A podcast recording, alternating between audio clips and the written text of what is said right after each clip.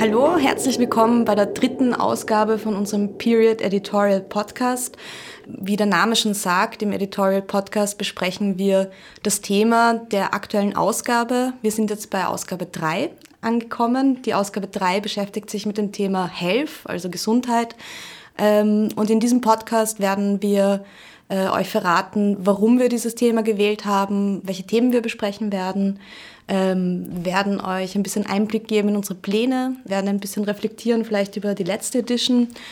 Ja, und ähm, genau, mein Name ist Therese und ich sitze hier mit meinen beiden Kolleginnen, mit Elisabeth und Isabella. Hallo. Hallo. und in Medias Res würde ich sagen. Ja, ich wollte gerade einen Bogen spannen zu unserem Cover vom, vom Podcast. Ähm, über das haben wir letzte Woche nämlich gesprochen. Das Thema Health. Und was heißt das Thema Health? Und unser Cover ist ja ein bisschen, ist so quasi voll mit Pillen. Ja. Und Isabella war dann so, das schaut ja nicht aus wie na, nach Gesundheit, das schaut ja nach Krankheit aus. Und ich habe mir, ich, mir hat das Cover auf Anhieb so gut gefallen, weil ich ihm, weil ich ihm gemeint habe, dass das genau das ist, was in unserer, was in der österreichischen Gesellschaft oft unter dem Thema Gesundheit auch verstanden wird. Mhm. Und die Blickwinkel, die wir jetzt bei Edition 3 einnehmen, sollen auch diese unterschiedlichen Facetten, glaube ich, äh, auch gut einfangen, was Gesundheit alles ausmacht und was Gesundheit alles sein kann. Genau, und Gesundheit umspannt halt verschiedene Bereiche. Es geht halt nicht nur um die körperliche Gesundheit, es geht natürlich auch um die geistige Gesundheit, die Gesundheit einer Gesellschaft, die Gesundheit in der Arbeitswelt, im Alltag. Und das sind alles Themen, die wir ähm, behandeln werden. Und ja, wollen wir zuerst noch einen Blick zurück machen? Ja, machen wir das. Sehr gute Idee. Äh, in unserer letzten Ausgabe ging es ja um Mobilität. Ähm, und ich fand es äh, ganz interessant, wie viele Themen da plötzlich ähm, gekommen sind in dem Zusammenhang. Das heißt, wir haben gesprochen über Stadtentwicklung, wir haben über das Wetter gesprochen, wir haben über die Ukraine gesprochen, also wir, haben, wir sind ein bisschen rumgereist, ähm, wir haben über Tanzen ähm, gesprochen und über Mobilität mit Rollstuhl. Ähm, ich finde, das war eine recht äh, vielseitige Ausgabe. Ja, und, und auch eine Ausgabe, die, die dann also aus meiner persönlichen Erfahrung, näher war in den Artikeln und in den Themen, als ich mir gedacht habe. Ich habe nämlich erst letzte Woche mit jemandem gesprochen, der extra nach Kiew reisen wollte, um dort Party zu machen. Und ich habe mir gedacht, das ist lustig. Ich hätte nicht erwartet, dass ich so jemanden mhm. persönlich kenne. Habe so schmunzeln müssen. Ähm, und auch sonst die, die, die Autodebatte, die beim, beim Mobilitätsthema sehr stark war, habe ich erst unlängst am Wochenende mir überlegt, gedacht habe, okay, die Spritpreise, wenn man selbst nicht so oft Auto fährt, und das bin ich jetzt am letzten Wochenende, habe ich mir schon gedacht, ja, ähm, ich setze mich mit dem Thema Auto nie auseinander, äh, setze ich mich dann rein, finde ich schon wirklich überraschend und sehr ungewöhnlich, was sich da getan hat in den, mhm. in den letzten Jahren. Also ich glaube, mit, mit, mit dem Mobilitätsschwerpunkt haben wir bei vielen Themen auf den Punkt der Zeit getroffen. Mhm. Ja. Gerade auch die Stadtentwicklungsfragen. Ja, leider auch bei Thereses ähm, Reihe übers Klima, wie genau. die letzten Tage nochmal gezeigt haben, dass es hier sehr viel Handlungs- und sehr schnellen Handlungsbedarf gibt. Ja. Ähm, Thereses Gespür für diese Themen, finde ich, bestätigen sich immer wieder, weil ähm, kurzer Teaser zum, zur neuen Edition. Es wird einen Podcast geben, der sich mit dem Thema Wald und Waldgesundheit auseinandersetzen wird.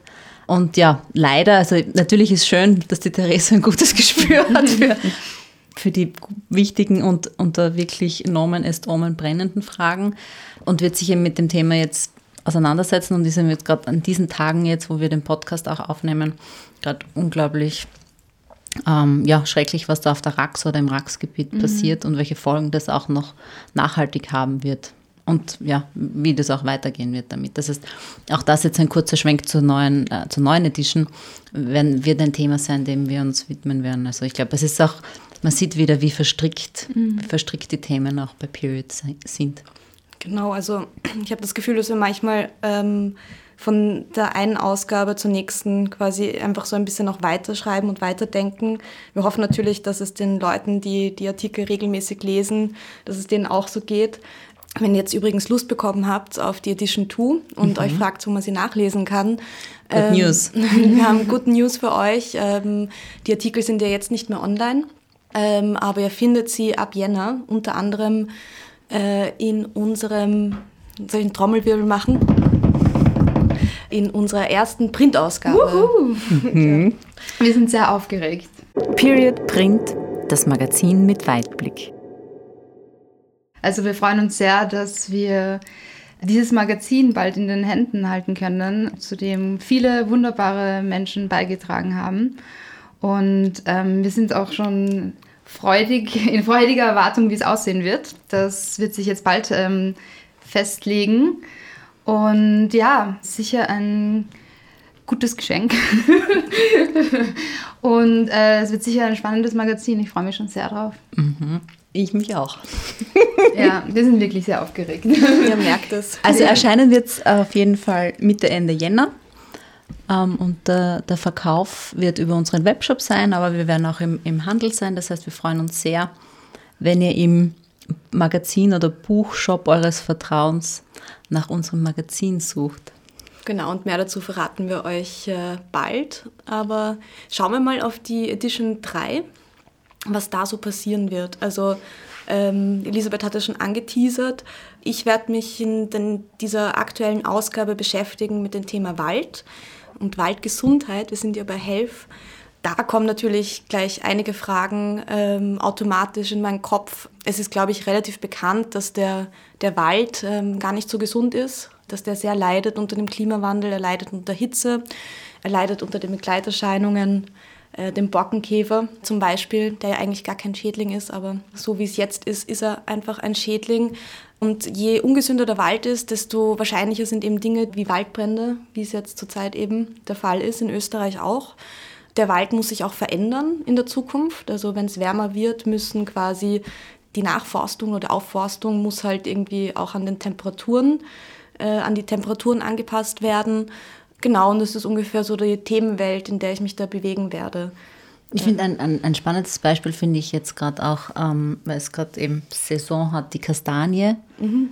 Die Kastanie ist eben ein Baum, das haben wir ja auch schon einmal gesprochen, die, die ganz stark, sehr krank ist und viele der Bäume, die sterben dann ab und es dauern ja lange auch mit Aufpflanzung, aber die wachsen auch nicht mehr und jetzt werden eigentlich primär nur mehr Maroni-Bäume gesetzt. Also das ist auch, das sieht man da eher als ein gutes Beispiel dass da schon andere Baumarten Einzug halten, sozusagen. Ja, so dieses Kastaniensammeln, das wir vielleicht noch kennen, so aus unserer Kindheit, das wird es wahrscheinlich nicht mehr spielen. Ähm, die Kastanie ist, glaube ich, wirklich tatsächlich vom Aussterben bedroht. Krass. Ja, wie viele andere Baumarten auch. Aber da wir ja bei Period auch immer drauf schauen, nicht nur, was ist das große Problem, sondern vielleicht, was könnten auch Lösungsansätze sein, ähm, ich weiß gar nicht, ob es das gibt. Ich muss ganz ehrlich sagen, ich habe es noch nicht recherchiert, aber ich hoffe, es gibt so Dinge wie Früherkennungssysteme für Waldbrände ähm, oder Löschdrohnen oder ähm, ähnliche Technologien, die dabei helfen können, die Wälder gesünder zu machen und auch vom Klimawandel zu schützen, weil wir werden diese Wälder brauchen in den nächsten Jahrzehnten. Und da gleich zum Thema nochmal zurück Problem und Angst. ähm, ich finde, das Klimawandelthema macht ja auch sehr viel Angst. Das kann ja auch für die Psyche sehr belastend sein. Und das wollen wir uns eben auch genauer anschauen in der, in der kommenden Ausgabe.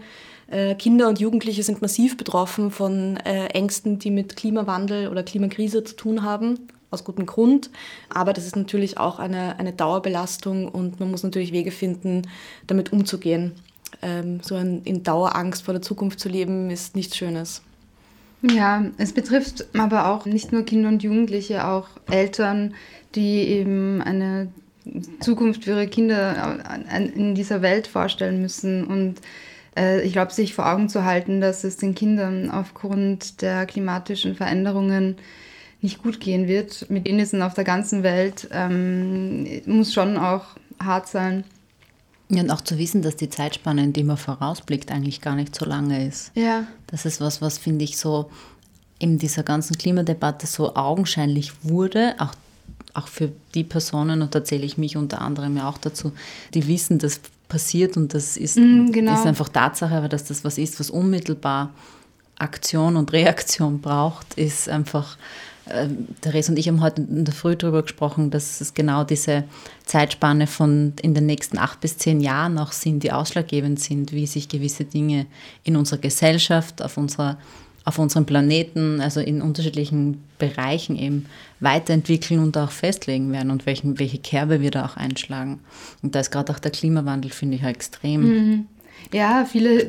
Geschehnisse historisch gesehen konnte man gar nicht voraussehen und man war denen quasi mehr oder weniger auf eine andere Art und Weise aus, ausgesetzt. Aber das ist jetzt, also es passiert schon und es ist, es ist äh, im Blickfeld ganz evident und ähm, das ist dann schon eine Angst, mit der man umgehen muss oder die man, die man auch gar nicht irgendwie wegmachen kann. Also wie willst du etwas wegbekommen, das so nah an der Realität ist und das nicht vielleicht passiert, sondern passieren wird in dem einen oder anderen Ausmaß?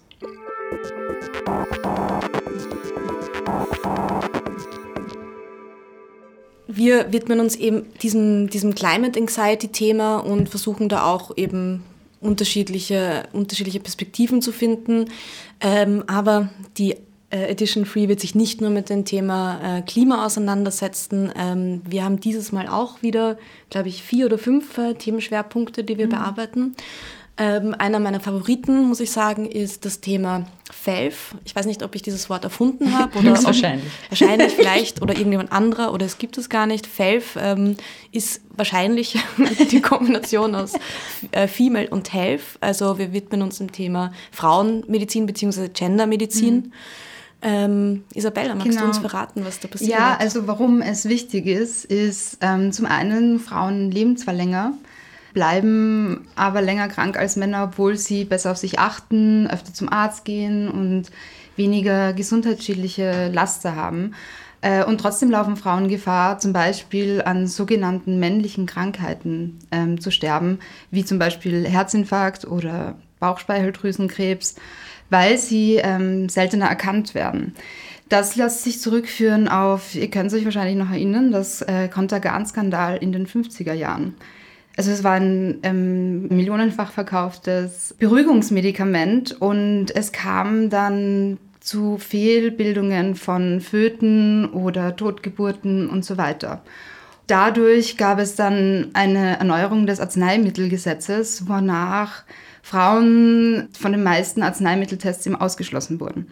Und das ist, also hat jetzt zur Folge, dass in klinischen Studien heutzutage nur ungefähr 33,5 Prozent äh, der Probandinnen Frauen sind. Und das ist deshalb ein Problem, weil natürlich der Körper der Frauen anders ist. Wir haben einen anderen Körperfettanteil, einen anderen Stoffwechsel, einen anderen Hormonzyklus und so sind auch äh, unsere Nebenwirkungen anders und Frauen mh, kämpfen 1,5 mal mehr mit Nebenwirkungen als Männer. Und das ist natürlich ein Problem, für das sich natürlich aber auch ähm, inzwischen in der Medizin ein Bewusstsein entwickelt. Man sieht es in, in Wien, gibt es äh, eine, wie also einen Lehrstuhl für Gendermedizin und ich glaube, ja, dass früher oder später ein Paradigmenwechsel passieren wird. Und ja, wir werden das Thema ein bisschen genauer anschauen. Na, auch im Hinblick auf das Thema Verhütung, Medizinforschung, Geschlechtskrankheiten. Ich glaube, das sind ja auch gerade so Themen, die in dem Bereich dann vielleicht oft nur aus einem Blickwinkel betrachtet Ja. werden.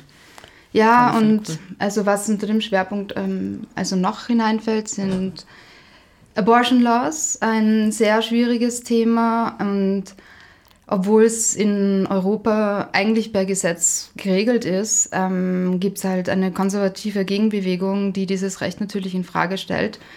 In Italien beispielsweise äh, haben Gynäkologinnen das Recht, sich zu weigern, Abtreibungen durchzuführen, weil sie aus ethischen oder religiösen Gründen das nicht machen wollen. Ähm, in Polen wissen wir, dass es ein Problem ist. In Texas ist das Herzschlaggesetz in Kraft getreten. Und äh, es gibt viele Aktivistinnen und Movements auf der ganzen Welt, die dagegen ankämpfen. Das Problem ist halt, dass diese konservativen Gegnerinnen sehr viel, also diese Institutionen schon fast sehr viel Geld haben und sehr viel Geld bekommen aus der ganzen Welt tatsächlich. Also äh, aus Russland und den USA, die ihnen halt den Rücken frei halten. Wobei man sich echt fragen muss, was da die Motivation dahinter ist. Es ist, es ist gefährdend auf so vielen Ebenen. Ähm, es werden sterben Frauen und junge Frauen ähm, an also illegalen Abtreibungen oder halt nicht kontrollierten Abtreibungen ähm, oder auch an den Folgen daran. Und es ist, es ist einfach wirklich arg, was da passiert und was für ja, Machenschaften da dahinter sind. Aber wir wollen auch aufzeigen, dass es viele junge und nicht nur junge Menschen gibt, die dagegen kämpfen und die für die Rechte der Frauen kämpfen und dagegen ankämpfen, dass wir uns immer noch die Frage stellen, oder manche Menschen sich immer noch die Frage stellen, wer darf über den Körper der Frau entscheiden, ähm, wo die Antwort eigentlich ganz klar ist, nämlich die Frau selbst. Ich finde es total spannend, sich das Thema eben äh, Abtreibungen international anzuschauen, zu schauen, wo eben äh, Abtreibungen legal sind, wo sie illegal sind, wo es Graubereiche gibt. Das sagt, glaube ich, viel über Gesellschaft aus, wie gerade ähm, die Regelungen rund um Abtreibung sind. Und ähm, ja, die Frage danach, äh, inwiefern Frauen selber über ihren Körper bestimmen können, das ist natürlich das Feld, wo sich das äh, am, am besten zeigt oder das halt eben deswegen, denke ich, sehr umkämpft ist. Äh, ganz grundsätzlich, wenn wir so über, über Gesundheit sprechen, ähm, über Medizin und Geschlecht, dann definitiv auch ein Thema dieser Ausgabe, dass dann nicht nur Frauen ähm, quasi benachteiligt sind, sondern quasi Menschen nicht männlichen Geschlechts ähm, grundsätzlich. Äh, in der Forschung, in der Versorgung, in der medizinischen gibt es da viele äh, Zugangsprobleme und die werden wir uns eben auch äh, anschauen in dieser Ausgabe. Verpasst keinen Beitrag, meldet euch jetzt für unseren Newsletter an auf www.period.at. Bei dieser Ausgabe wollen wir auch gemeinsam mit euch diskutieren, nämlich am 10. November zum Thema Gesundheit am Arbeitsplatz. Dazu laden wir gemeinsam mit der Frauendomäne zum Symposium.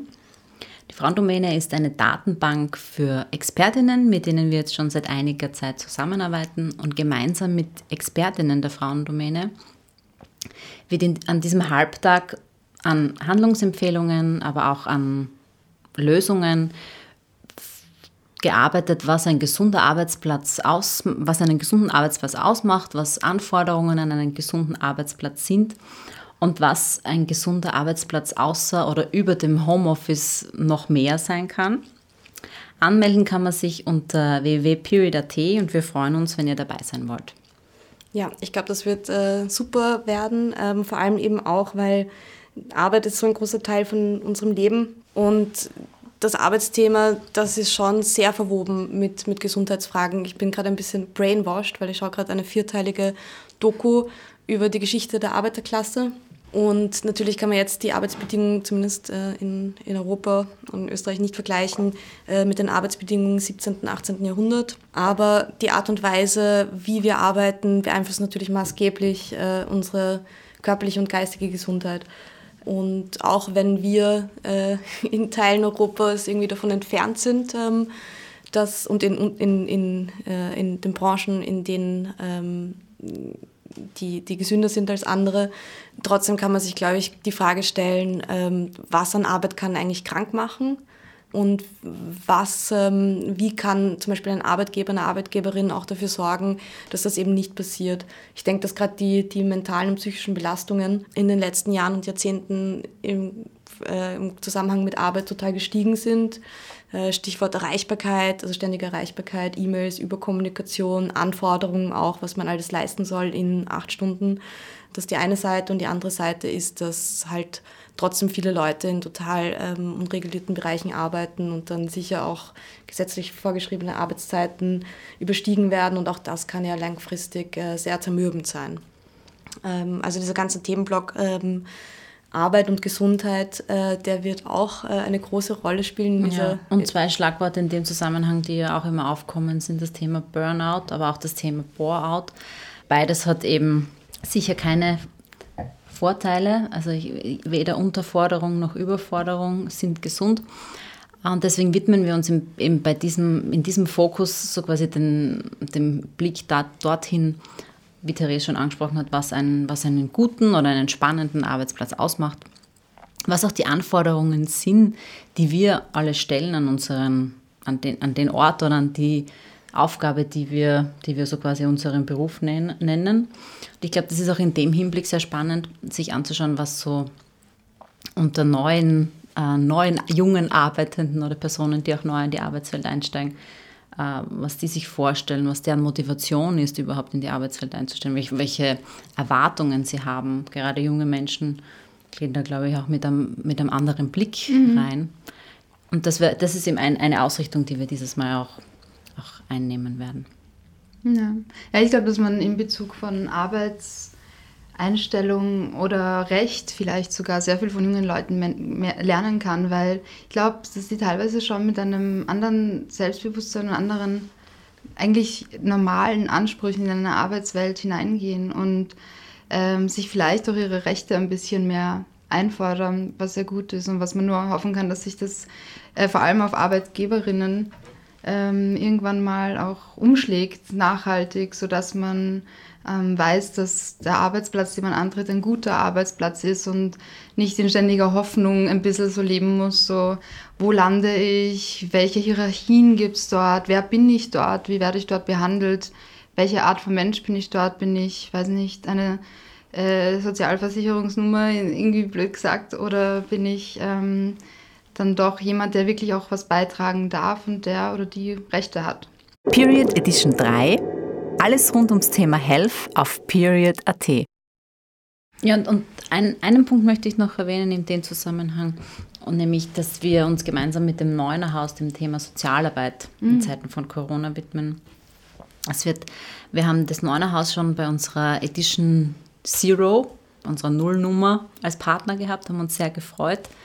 Ähm, die Zusammenarbeit mit dem Neunerhaus oder die Arbeit des Neunerhaus ist sehr wichtig und wir schauen uns gerade eben jetzt rückblickend, aber auch in gegenwärtigen Zeiten an, was es bedeutet, im Sozialbereich zu arbeiten und welchen Herausforderungen, welchen Schicksalen ähm, und auch welchen Personen man da begegnet.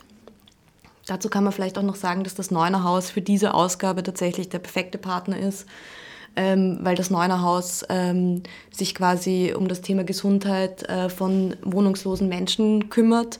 Also die haben unterschiedliche Angebote von Zahnarzt bis hin zu Tierarzt. Und da hat sich, glaube ich, gerade während Corona gezeigt, dass es eine massive Unterversorgung auch gibt im Bereich wohnungslose Menschen. Ähm, dass da viel Nachholbedarf gibt, dass es eigentlich absurd ist, dass, äh, dass es da eine NGO braucht, die quasi diese Lücke, diese riesige Lücke füllt. Und ich bin schon sehr gespannt, was, was das Neuner Haus auch zu berichten hat über diese sehr intensive Corona-Zeit, äh, vor allem während den Lockdowns, äh, wegen, während den strikten äh, Kontaktbeschränkungen. Ähm, ja, weil natürlich gerade in dem Bereich, also gerade im Bereich Sozialarbeit, dieser, dieser direkte Kontakt, dieser unmittelbare direkte Kontakt essentiell ist auch für, für gesund, in, in gesundheitlichen Belangen. Ähm, ja, bin froh, dass, dass das Neuner Haus wieder dabei ist. Danke, Neuner Haus. Ja. Alle Artikel der aktuellen Edition findest du auf period.at. Ab Jänner gibt es uns auch in Print. Und jetzt äh, versuche ich einen Bogen zu spannen. äh, Im Lockdown waren wir sicher alle viel auf Social Media unterwegs.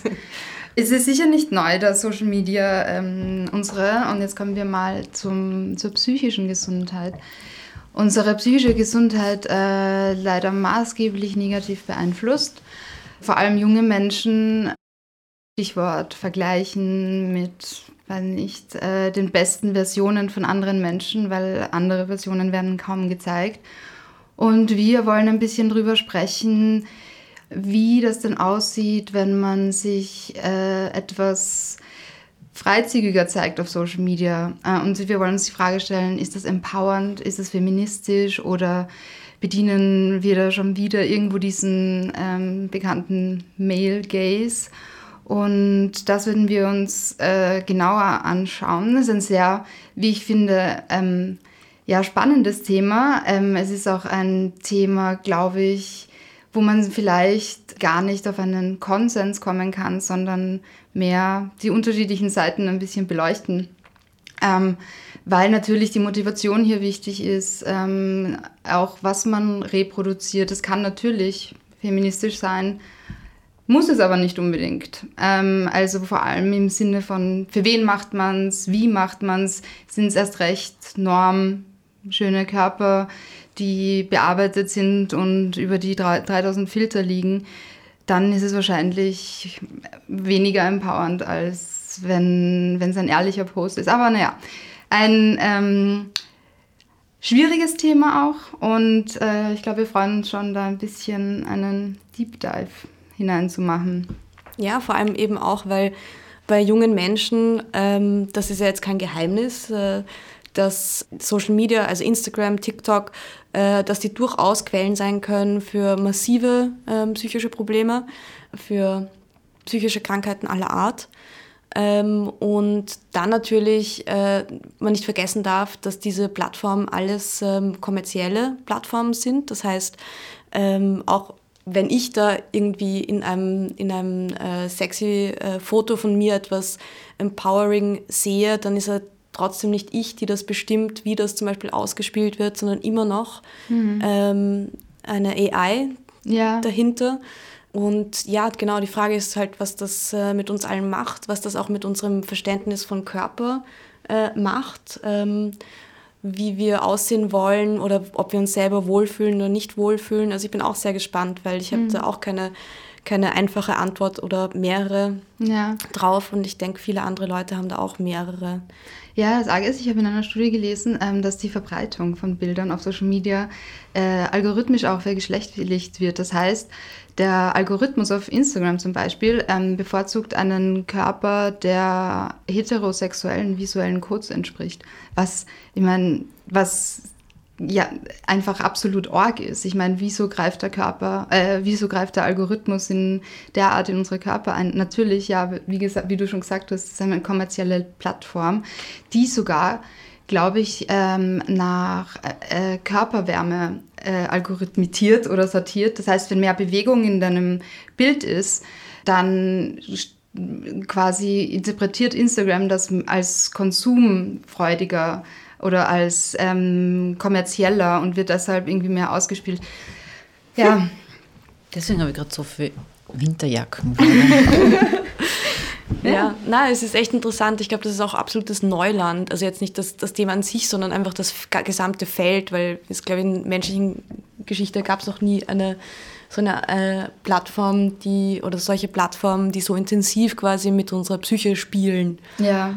Das ist äh, sehr interessant und ich glaube, es ist wichtig, da sehr ähm, sich gut auszukennen und einfach zu verstehen, wie diese Sachen funktionieren, damit man eben nicht in diesen in diesem Instagram- oder TikTok-Loch landet. Ähm, für junge Menschen ist das natürlich viel schwieriger, ähm, weil so dieser Vergleich mit anderen, ähm, der Körper und so weiter viel größere Themen sind ähm, als für. Ja, aber gerade kurzer Teaser. Das ist auch sicher was, was wir in einer der nächsten Editions. Das stimmt, ja, das stimmt beantworten könnten. Das ist jetzt alles, was du dazu sagst, oder die Menschen erfahren Das wird mehr. in der nächsten Folge noch einmal relevant werden. was? Crime-Podcasts sind eh gerade so hip. Ja. Also ich mache jetzt meinen Period Crime. Period Crime. ähm, ja, nein, spannendes Thema. Also ich bin total gespannt. Ähm, und ich würde sagen, wir gehen jetzt quasi zum letzten Schwerpunkt dieser Ausgabe. Ja, Konsum. Und zwar konkreter geht es hier um den Konsum von Drogen, Alkohol und sonstigen toxischen ähm, Mitteln. Und hier werden wir einen Blick ähm, in die Zukunft der Drogen wagen ähm, weil Drogen wahrscheinlich schon auch ein bisschen einem ähm, ja, Paradigmenwechsel unterliegen, ähm, vor allem so im Hinblick auf Forschung, ähm, Psyche und so weiter. Und wir werden über mein aktuelles Lieblingsthema, Sobriety, sprechen. Ähm, weil, wie wir wissen, ist Österreich äh, eine Saufgesellschaft. Ich kann es nicht anders sagen. Also hier wird wirklich viel getrunken. Deswegen ähm, sitzen auch Therese und ich mit zwei Weingläsern da und Isabella nicht. ähm, ja, also in Österreich gelten ungefähr 340.000 Menschen als alkoholkrank äh, und zwischen 750.000 und einer Million habe ich auch gelesen ähm, haben ein Trinkverhalten, das äh, ja, gesu äh, gesundheitsschädliches Ausmaß annehmen kann. Also kurzum gesagt, äh, ich glaube, es ist schwierig in dieser Gesellschaft, sich irgendwie damit äh, herauszusehen, was ist normal, was nicht, weil irgendwie alles normal ist. Und ähm, ich möchte mir deshalb die ein bisschen so diese Sobriety-Bewegung genauer anschauen, ähm, die ein bisschen mehr, weniger den Fokus weg von der schlechte Alkohol, sondern hin zu, wie, tut, wie gut tut es dem Körper eigentlich, ähm, sei es nur eine Pause zu machen, was äh, quasi so eine Art, also was in, unter, unter den Term äh, Sober Curiosity fällt.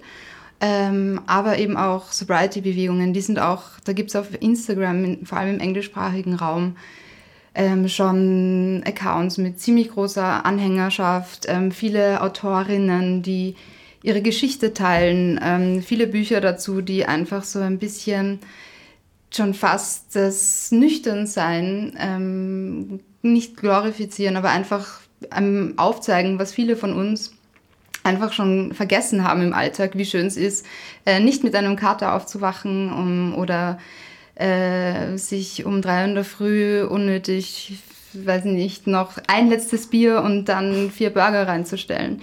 Ich glaube, äh, da waren wir alle mal.